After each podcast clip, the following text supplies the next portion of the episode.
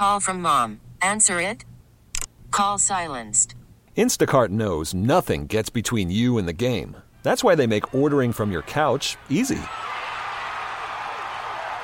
Stock up today and get all your groceries for the week delivered in as fast as 30 minutes without missing a minute of the game. You have 47 new voicemails. Download the app to get free delivery on your first three orders while supplies last. Minimum $10 per order. Additional terms apply. We get it. Attention spans just aren't what they used to be heads in social media and eyes on Netflix. But what do people do with their ears?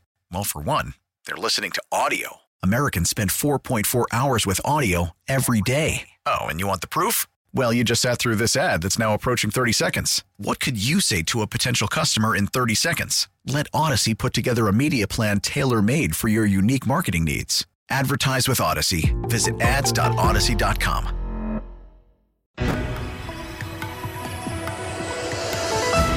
This is the Rusk Report, a program that takes an inside look at Western New York with news, features, and special guests.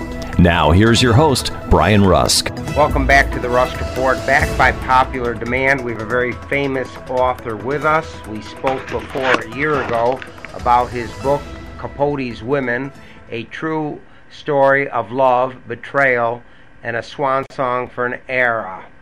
Also, coming out now is Hitchcock's Blondes, and that will be coming out uh, shortly, and maybe a movie also. To tell you a little bit about Laurence Leamer, he was born in 41.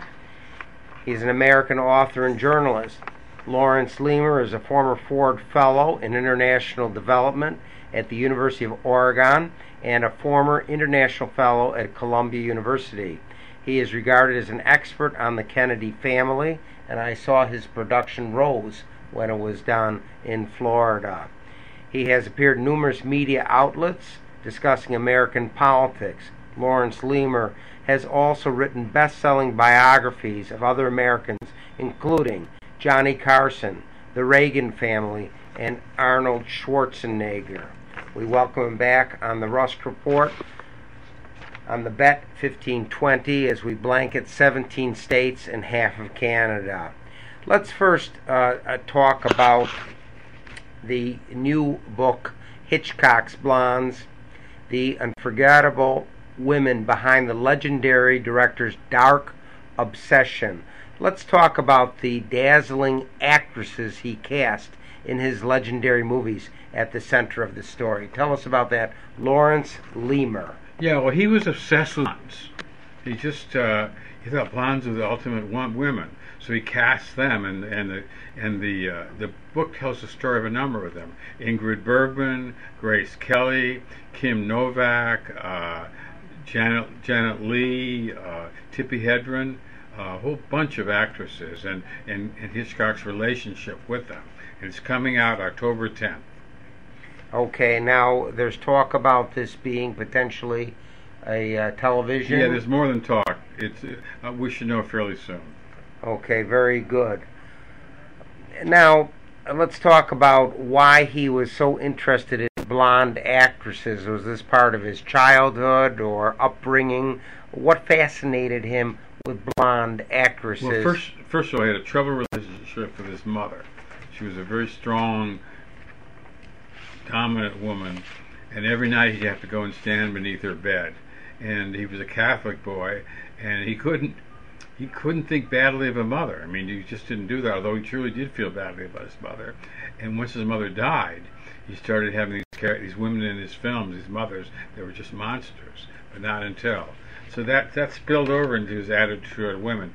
He, he did not have sex for the first time until he was in, until he was in his twenties, and he, and he had only a short time with his with his wife, and uh, but he's obsessed. Just because you don't have sex doesn't mean you're not obsessed with it.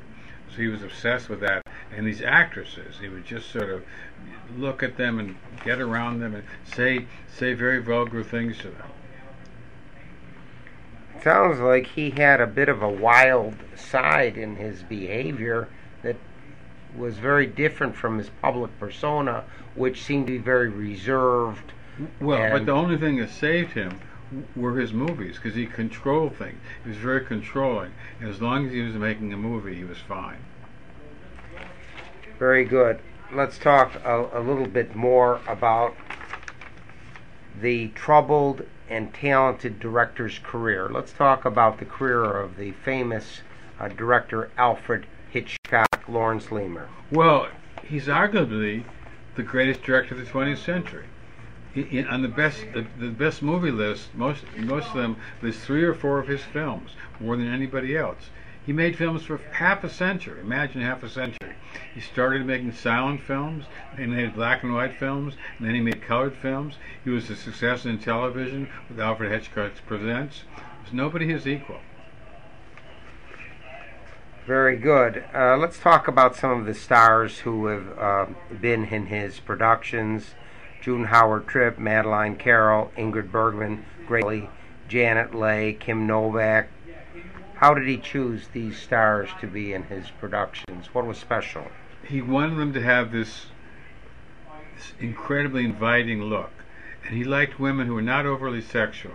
He thought that he liked to. His his his his idea was that these women, you just touch them and they become sexual, but they didn't dress sexual. He didn't he didn't like a Marilyn Monroe or Lana Turner, someone like this at all. Oh, hello. Can Let- I just pick up the let's- stuff over here? Okay. Let's um, uh, uh, talk a little bit about the truths of his art, his obsessions, his, desi- his desires. Alfred Hitchcock. Well, he turned that into great art. He didn't. Uh, he, he wasn't pretentious about his art. He was really modest about it. He was making commercial film, but some of these films are immortal. Look at Psycho, for instance. Psycho, his his Universal Studio wouldn't back it. They thought it was just a kind of a, a drive-in movie, a kind of a, blood and guts, something they didn't want to do with it. And he took it and made, made it for li- very little money with his movie crew, crew and uh, turned it into a masterpiece. For those us who have just tuned into the Rusk Report, you're listening to Bet 1520, blanketing 17 states and much of Canada. If you're listening in Montreal, Buffalo, or Washington, D.C., drop us a note. Please write to Brian Rusk, Bet 1520, 500 Corporate Parkway, Suite 200, Buffalo, New York 14226. This station has received letters as far away as Scandinavia and New Zealand, and we'd like to hear from you. I'd like to thank those who called regarding our recent guests socialite Gene Sharafoff, John Catsimatidis, the owner of United Refining Company, and Congressman Marcus Molinaro. We thank you. Keep those letters coming. A little bit more information about Lawrence Leamer. He has written a book about Donald Trump's historical resort, Mar-a-Lago. His most recent book, we'll be talking about in a moment, Capote's Women, was a national bestseller. It is being made into an eight part series starring Naomi Watts and directed by Gus Van Sant. Leamer was born in Chicago and later moved to upstate New York with his family, where he attended Vestal Central High School. He attended Antioch College, where he spent a year in France, studied and worked in a factory. Fascinating career, and we urge all of our listeners to get a copy of Capote's Women, and we're going to be talking about that right now. Let's talk a little bit about the uh, stories of the stylish and glorious, glamorous women who trusted Capote and he cultivated and then betrayed them. Tell us about that, Laurence Leamer. Well, first of all, one of the reasons the eight-part series, which will be on Hulu in in February for eight weeks, is likely to be the biggest thing since The Crown, is because that kind of elegant woman that is in this book is gone, and not only will will the the film be celebrated, but the fashion industry is going to weigh in and is, is creating all kind of unique clothing to to replicate that era. So these women were all, uh, they all married for money. They were beautiful women, they married for money, and for the most part they are unhappy. It's their story and their relationship with Truman Capote. You know, I wanted to ask you um, a, a little bit uh, more about uh, Hitchcock, uh, if we can get back to that for a moment. Would you um, uh, consider him to be a uh, genius in his work? as a director. No question. I mean that he could do this for 50 years. He made, uh, you know, he, he, he, he, one of his silent films, The Lodger. You can just watch that now with immense pleasure. It's just brilliant. The, the camera angles, the subtlety of it. I mean, I, I quote uh, uh, Scorsese, Martin Scorsese in, in, in the book. Because Scorsese said as a kid he'd just go into the movie theaters and watch these films over and over again. He learned he learned he learned so learned so much. He said one scene in Raging Bull was just taken directly from a Hitchcock film. Very good. So we're going to be expecting to see film, television uh, coming up regarding Hitchcock. Yes, yes, you can expect that. Yes, And they will be distributed worldwide. yes, probably, almost certainly. Okay.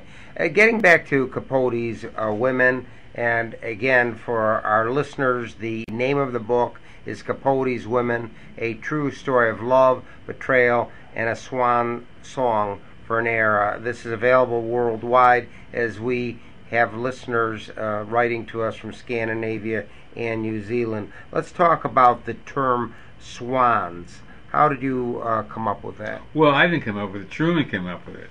He called these women his swans, these beautiful women that were apart from everyone else, and uh, he chose them carefully. It wasn't enough just to be beautiful. You had to have a certain aura. You had to dress a certain way. And he, these, every single one of these women had that. They would walk into a room, and every, every, everybody would turn and look at them. Now, another thing is uh, the discussion of women finding both friendship and frustration with uh, Truman Capote. How could they have two completely uh, different attitudes towards uh, Truman Capote? Well, first of all, their husbands had no problem with him spending time with their with their wives because he was gay and nothing was going to happen. And uh, he was a very charming man and very amusing man, and he was always the life of the party. Alas, he had to be the life of the party. That's why he was invited to do to do his little dance and song, and that's what he did, and that's what he did with these women. But he would betray them. He'd turn on one, he'd tell gossip about that one, he'd be with the next, and he'd gossip about her. That's he was kind of mean spirited in many ways. Betrayal. Uh, now, after he betrayed these women, did these relationships end? Well, Or- he, how how he finally betrayed them was he was writing this novel, Answered Prayers, Mhm. which was going to be based on these women and, and their answered prayers. I mean, uh, their answered prayers. You, you, you know, quote a famous quote about answered prayers. Uh, the, the ending is not happy, and it wasn't with these women. They had everything, had all this money, the incredible estates, and they but they had these dreadful marriages, and they, and, and they weren't happy. So he was going to write a novel called Answered Prayers, and it was going to be one of the, the greatest novels of the 20th century. He boasted about that. He was working on it for years, but he simply couldn't do it. And finally, in 1966, he agreed in, in Esquire to have an excerpt in it, and in it was that it was called La Cote Basque. It was at luncheon at one, this famous Manhattan restaurant, and he just savaged these women. In it, he just made fun of them and mocked them, and he, and he told his his authorized biographer, who said he didn't think this was a good idea, they're too stupid. They won't care. Well, they weren't stupid at all, and they put have nothing to do with him after that. And he became socially isolated. Uh, is that how uh, he ended his life, being isolated and alone? He won. His one friend, one of the few friends who remained, was Joanne Carson, uh, the the the ex-wife of Johnny Carson, and she was a friend of mine. And uh, she, Truman would always, when he was drunk or in, uh, spaced out or on, or on drugs, he would he'd fly out to her home on in Bel Air on Sun, up Sunset Boulevard, and uh, one one evening he died in her arms and uh, she took his ashes and gave half the ashes to his lover and kept the others. Unusual. A book reporter wrote What Capote's Women captures is how these myriad and multi layered friendships came about and nourished him for so long until his inner demons proved too damning for all but a few of his faithful. Let's talk a little bit about the inner demons of Truman Capote. Well, he couldn't. He couldn't be a true friend because he had this sense of superiority. He had to put everybody down. Now, you've been um, uh, writing a lot about the Kennedys. I was lucky years ago to get to know Rose Kennedy. I would sit with her in church and escort her to the Albert Einstein College of Medicine dinner dance uh, decades ago. Uh, I found her to be a lovely woman, and I'm just wondering why you were so fascinated with the Kennedys and their dynasty. Well, first place, uh, I, I, my first election, I'm, I'm 81 years old. First time I ever voted, I voted for Kennedy. I was at Antioch College at this work study program. I wanted to be in Washington to see what was going on. So I got a job uh, in Washington the first three months of the Kennedy administration. I stood on Pennsylvania Avenue as Kennedy and Mr. President and Mrs. Kennedy came, came up Pennsylvania Avenue. Uh, like everybody else, I was devastated at his death. And I joined the Peace Corps after graduating, which many people think is it was his greatest institutional achievement. Now, another uh, item of of interest is that with this uh, book uh, with Truman Capote about the Swans, uh, he had relationships with some of the most admired women of the 50s and 60s. How did he get to know them? How did he cultivate these relationships? Because later it seemed that they sort of ended those relationships. Well, each one led to another. I mean, he would go to these fancy parties and meet them, and he, he just knew how to ingratiate himself. This was a, um, a love affair he had with beauty, wealth, and privilege, Truman Capote, with these glamorous women. Exactly. He was a poor gay child whose mother left him and went to New York. He came to New York as a teenager. His mother was appalled that he was gay, and he, he struggled. He never went to college, self educated, absolutely brilliant. For those who just tuned into the Rusk Report, we're learning a great deal from noted author Laurence Leamer, backed by popular demand on the Rusk Report. If you're listening in Cheektowaga, New York, Toronto, or Manhattan, drop us a note. Please write to Brian Rusk, Bet 1520, 500 Corporate Parkway, Suite 200, Buffalo, New York, 14226. We always read cards and letters from, from our Canadian and European listeners. A little plug here Western New Yorkers love their traditions, and the Am-Pol Eagle newspaper has been writing about Polish American traditions and events for over 50 years. News and features from a Polish American perspective can be found in this weekly newspaper, as well as recipes and a calendar of events. Don't miss out on the next cultural presentation or polka dance by reading the Am-Pol Eagle. The Am-Pol Eagle is available in many Tops and Wegman stores. For home delivery, call 716 835 9454. That's 716 835 9454 to have the latest news from Poland and Polonia in your mailbox each week. So you're doing a research still on Hitchcock at this time? No, my book is coming out in October. It's all finished, ready to go. I'm working on my new book. Okay, what is that going to be? Basically, this is a trilogy about creative geniuses and their relationship to fascinating women. And the third one is Warhol's Muses, the women around Andy Warhol. Why do you like to write about these interesting, exotic uh, women? Uh, what, what what interests you so much as an author to on many of these books, if, if it's with Hitchcock or Truman Capote, well, I, Warhol. I, I, I, I, think I write well about women. My first major, hit, big, my big, big hit in my whole life was the, the, the Kennedy Women, which was the number two New York Times bestseller, and it's a five generational book. And uh, many readers said that they thought I had to be a woman to write that book. And actually, others said, in fact, one nun told me, I'm a Protestant, and she said, only a Catholic could write that book. Well, I could, I could pretend I'm a Catholic in the pages. I understood Catholicism, and I understood women, to some, in some measure.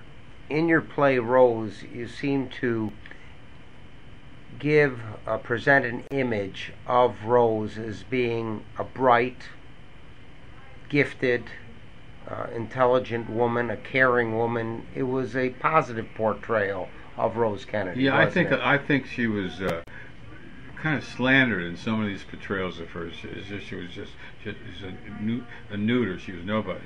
She she was an intense woman that well, very well educated and uh, and understanding of what was going on around her. Well, let's look at the other half of her life, and that was Joe Kennedy. His reputation wasn't that good as a bootlegger.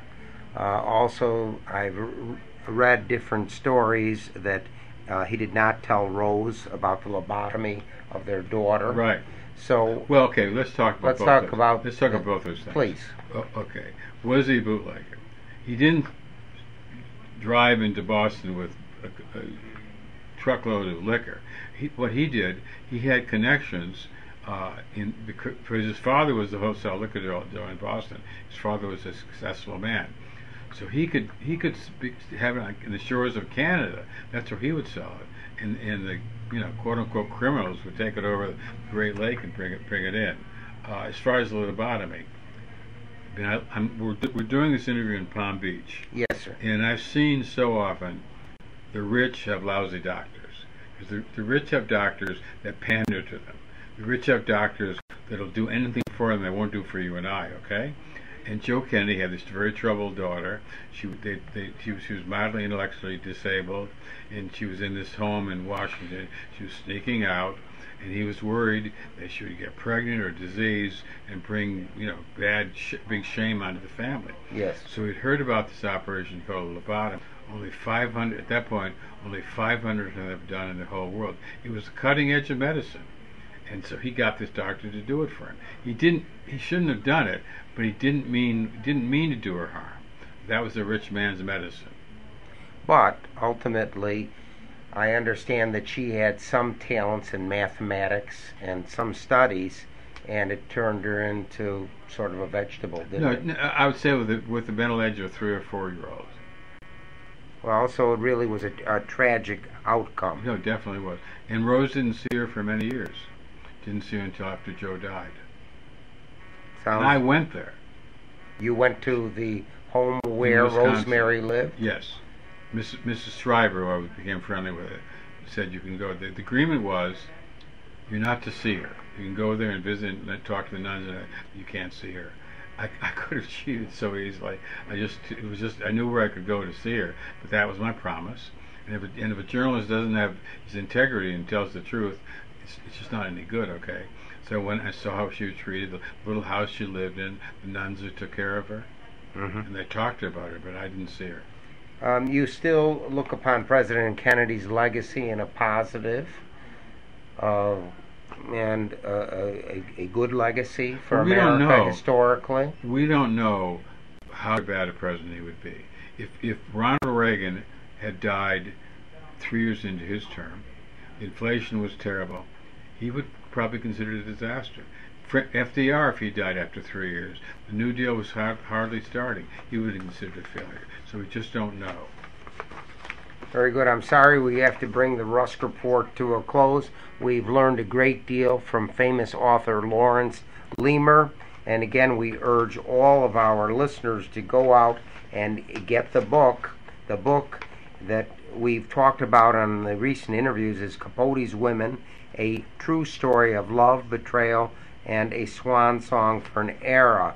The new book is coming out in October, Hitchcock's Blondes. We talked quite a bit about this. He's a very gifted writer. We urge all of our listeners to get a copy of one of his books. Thank you for enlightening us, and special thanks also to Kevin Carr, our director of production. Thank you very much. Have a great week. You've been listening to The Rusk Report, a program that takes an inside look at the Western New York community with news, features, and special guests. If you have any comments or suggestions, please write to Brian Rusk, 500 Corporate Parkway, Suite 200, Amherst, New York, 14226.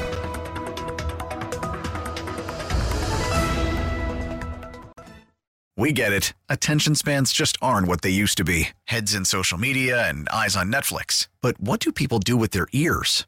Well, for one, They're listening to audio. Americans spend 4.4 hours with audio every day. Oh, and you want the proof? Well, you just sat through this ad that's now approaching 30 seconds. What could you say to a potential customer in 30 seconds? Let Odyssey put together a media plan tailor made for your unique marketing needs. Advertise with Odyssey. Visit ads.odyssey.com.